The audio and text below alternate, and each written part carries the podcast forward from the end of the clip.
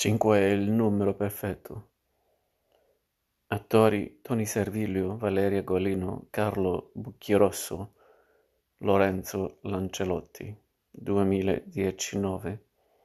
Nella Napoli degli anni settanta, l'ex guappo Peppino Lo Ciccero cerca vendetta dopo l'assassinio del figlio, anch'egli camorrista, serie di scontri spietati e cruenti all'interno dei vari clan mafiosi fino all'identificazione del colpevole, Peppino, con il contributo dell'amico Totò o Macellaio e della sua vecchia fiamma Rita, tornerà alla vita di un tempo, ma solo in apparenza.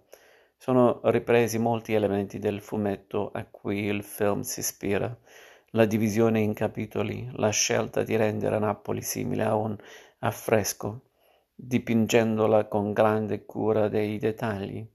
Il processo di stilizzazione non priva di una certa ironia a cui sono sottoposti i personaggi. Il film è al contempo drammatico ed azione, ma un'azione che è quasi coreografica, scenica. Basti pensare agli spari che seguono il ritmo della colonna sonora.